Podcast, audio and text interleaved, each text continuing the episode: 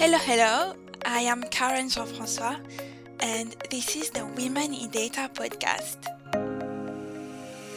Join me every other week to hear data professionals discuss how data is used in various industries, get inspired, get your fill of tips to help you overcome challenges on your career, and feel great. Let's get straight into it.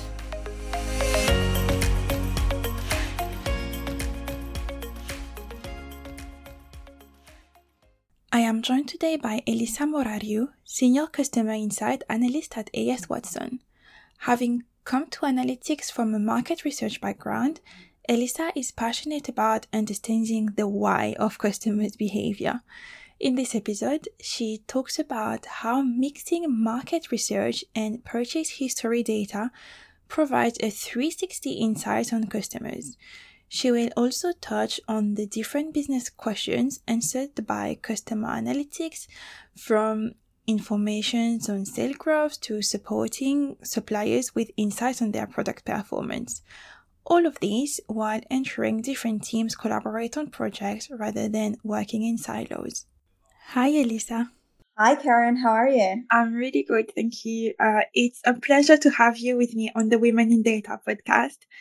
We met a few months ago on the Revive platform for mentors, and you had such uh, an interesting story. And I was really keen to have you on the podcast. So thank you for being here today and sharing your journey into data and all your tips and everything you we're going to talk about today.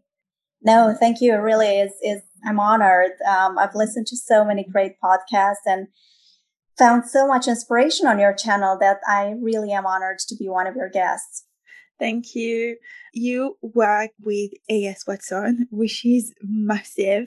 And we're going to talk about your role and responsibilities and everything. But just to give us a bit of context, could you tell us who AS Watsons are for the ones who don't know? Sure, absolutely. Um, it's it's a question I get a lot because I think the company is not very well known in the UK as they are in Asia, for example. But um, AS Watson are the largest international health and beauty retailer. We have over 16,000 stores in 27 markets across the world. And here in the UK is the parent company of Superdrug, Savers, and the Perfume Shop. So, yeah, really large corporation, although not very well known by name yeah, every time I talk to you, I'm like, oh my God, the database you might have and the richness of the data that you see has to be very impressive. Could you talk a bit about what you're doing there? What's your role? What are your responsibilities? What is it that you do? Sure, absolutely. So I'm a senior customer insight analyst for AS Watson. As you said very correctly, we have so much customer data because we have over 147 million members in our loyalty schemes across the world. And my role in a nutshell, as you can probably tell from the title, is to um, analyze different types of data, such as CRM, so transactional data, market research, third party data, to really get to know the customer, to understand their shopping behavior, uh, what is their experience with us, and how can we make it better, and also what are the reasons behind their shopping behavior. That's my role in a in a nutshell. Would you say this is around business strategy and customer loyalty, or does it go broader than that? It's a bit broader than that. I focus a lot on commercial analytics projects. So because we have so much data, we uh, provide insights to different large health and beauty suppliers. So I work a lot on uh, L'Oreal projects and Procter and Gamble sometimes as well. And we offer insights on the customers, what brands they like, uh, how did the brands perform, how did the category perform, cross shop opportunities, sales levels, etc. Also, um, shopper profile. But we also need to understand why they behave a certain way. So we collect primary data. And also we use transactional data and analytics to support our European business unit. So most of our analysis is around customers and how they behave, what they want, and how can we enhance their shopping experience with us. that sounds very interesting. I feel like basically every time you work on a project, it sounds like it's going to be different from anything else you've worked on before because there is so much variety. Yes, that's true because at least in my job, most of the analysis that I do are ad hoc.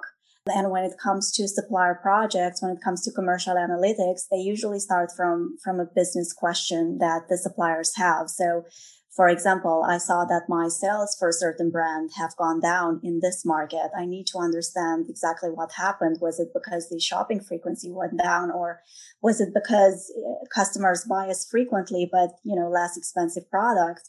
And if they do, why is that? Well, and, and how can I make it better? So really is, um, it depends on the business question that the suppliers have or the business questions that our own business units across Europe or Asia have at, at that moment.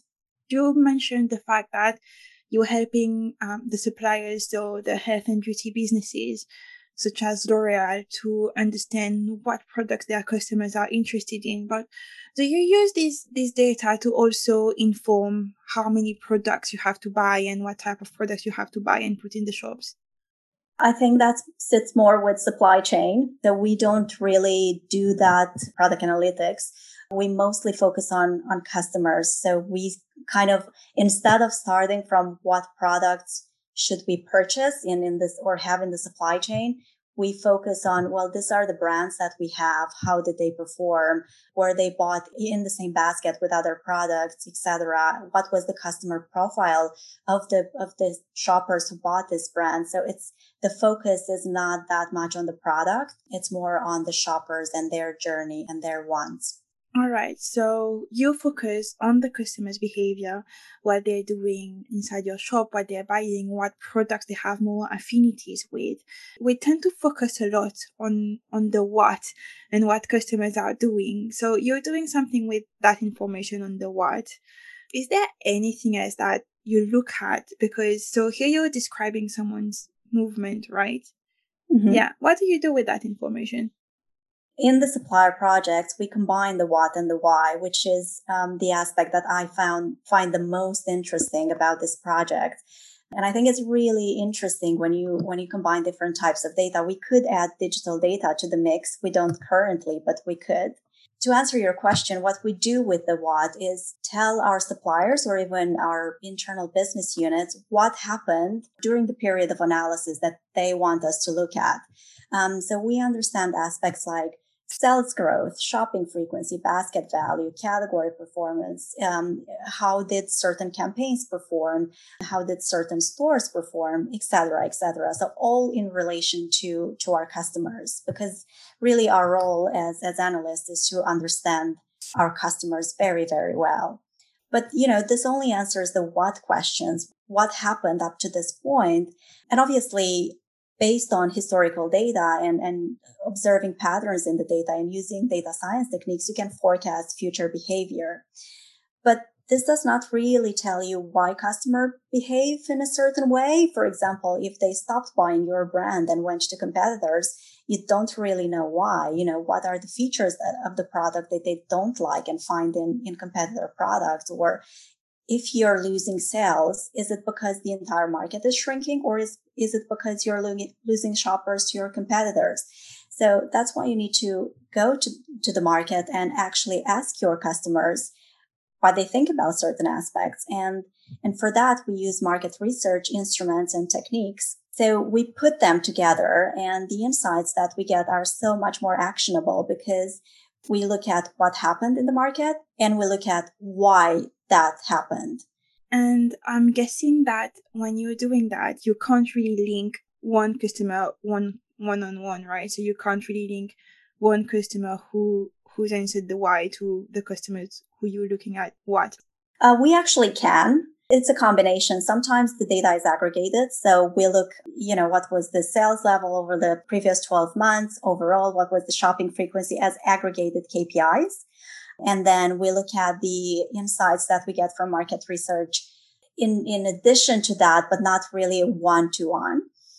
But when we send the surveys or we collect data, we do it from our members. So really we can identify them using, using the card number and, and we can get extra insights. So, for example, if you answer one of our surveys and you are one of our customers, then I can also know extra information about you. So I can go into our transactional data and see, okay, Karen, who gave this answers to the survey, also shopped for this amount over the last 12 months and she shopped this frequently. And in the different segmentations that we, we have, this is where she is situated. So this is where it gets really interesting because we can connect the two. They're not in separation. Sometimes they are if we don't think it would add value to connect the two types of data, but many times we do actually connect the two sources of data and the insights that we get are so interesting.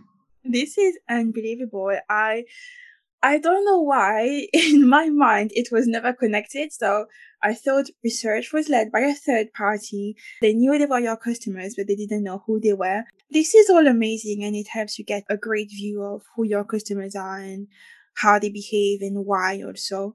But we, we don't do that quite often, right? So very often people just focus on the what. Why is it so hard to combine the two questions?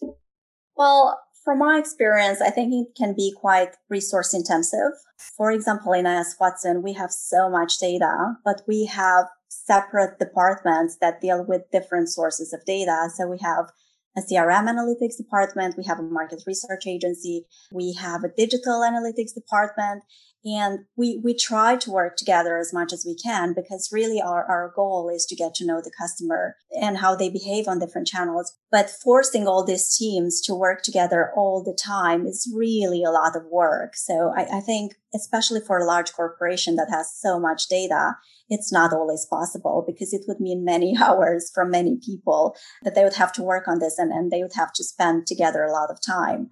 Um, and I also think it doesn't always, always make sense. So sometimes the extra time you spend getting the extra insights, you know, it's like would lead to some nice to know information, but maybe not information that would um, help a certain manager, it CRM manager or, C- or senior management to create a different strategy. So I think, you know, it, it has to make sense. But I think the main problem is, is how much time different teams would have to spend together to put together the insights. Yeah, so basically you would like the effort to be to be in line with the value it brings. Exactly, exactly. And and I think in a lot of companies we have to help as analysts, we have to help to create that insight sharing culture and data sharing culture, but we also have to be aware of of the resources that that requires. I absolutely agree with that. And I'm guessing because you did touch on the fact that AS Watson is such a massive company and you have different teams to work together. How do you manage to remove all the silos? Um, so I think all of us in, in different departments and different teams kind of focus on the main source of data that we are supposed to work with. So our CRM analytics focus on, on transactional data mostly. Um, our market research agency focus mostly on, on market research data. And then our digital analytics department, they focus on what's going on on our website. So this separation still happens even in AS Watson.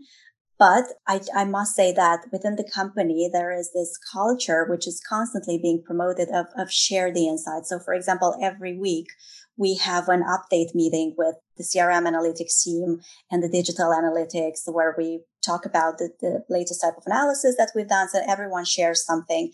Same happens in the CRM analytics team from our market research as well. We, we get an update. So it's really about getting together and sharing the information. So if it's at one point uh, a digital analyst, for example, says, Oh, I've done this very interesting analysis, but you know what? I think I could add some extra insights from market research. Maybe I should get in touch with, with the person in charge, or maybe I can get some extra uh, insights from how members behaved in a, a, relation to a certain campaign that I created online. Um, and, you know, did that have an effect off, offline as well? So really it is about sharing different information and and putting time aside be it you know an hour a week where people can come together and and share from their experience yeah sounds good i come from a background in mathematics but like pure mathematics and a lot of analysts come from either mathematics or economics or physics or other subjects like that. And what it means is we, we tend to focus a lot on, on the what and describing the data, but you have a background in research. So do you think that's why you you tend to mix the the why a bit more?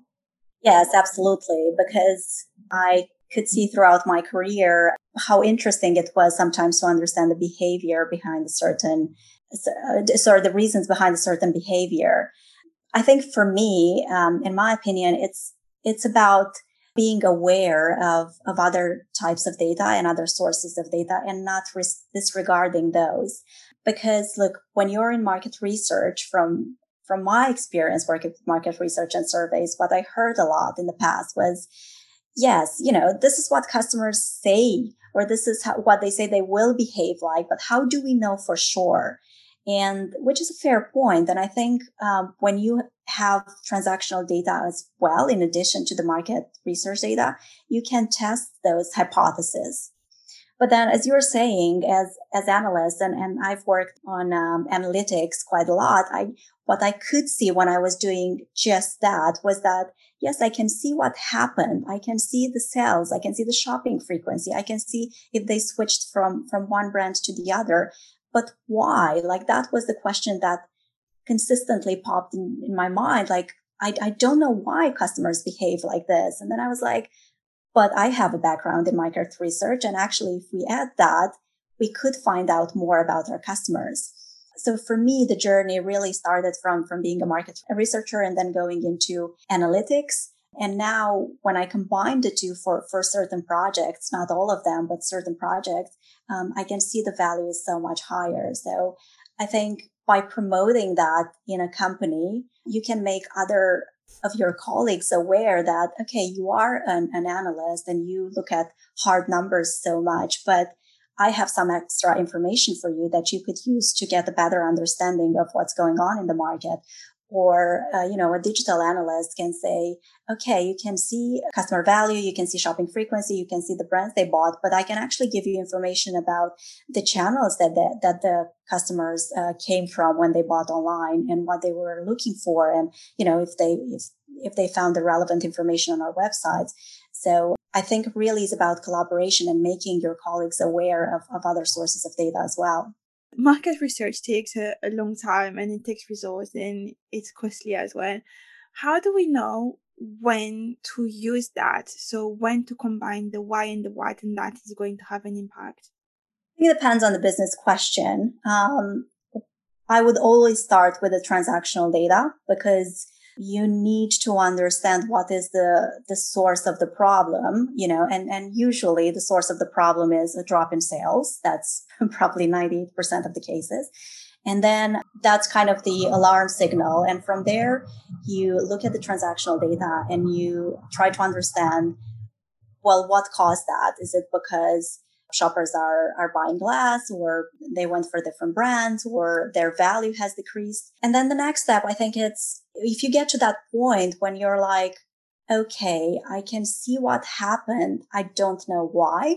That's when you can think about investing in, in market research. And it doesn't always have to be extensive. It doesn't always have to be like a three months project. It can just be something really quick where you ask a couple of questions to the customers to get that extra insight. In AS Watson, actually, we're able to put together some a survey or or plan a market research project quite quickly and get the extra insights.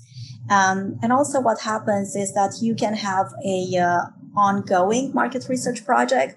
For example, we have one where we evaluate the customer experience in our stores and on our websites, and we use that in in conjunction, conjunction with, with CRM analytics. So we can look at customer value. We can look at different CRM KPIs and we can look at, okay, but these customers who are really valuable to us, they're VIPs, for example. What have they said over the last few months in terms of their shopping experience with us? And that is, is insight that we get from market research. And that's an ongoing project. So I think it can be a combination of, yes, we need this extra insight. We, we're going to ask our customers, or it can be, we're going to constantly need insight on this on the shopping experience or brand perception or whatever. So we're going to constantly collect data and use that in, in addition to the transactional data analysis. That was super insightful. Thanks, Elisa, for joining me on the Women in Data podcast. Thanks very much, Karen. It was a pleasure. It was. Thank you for listening to the Women in Data podcast. If you don't want to miss the next episode, make sure you follow us on Spotify, Apple Podcast, or on LinkedIn. You can also register to the community for free by heading to womenindata.co.uk. We would love to hear from you, so don't be shy and drop us some feedback or a review. This will help us enhance the content and bring the guests that you want to hear from. Have a great day.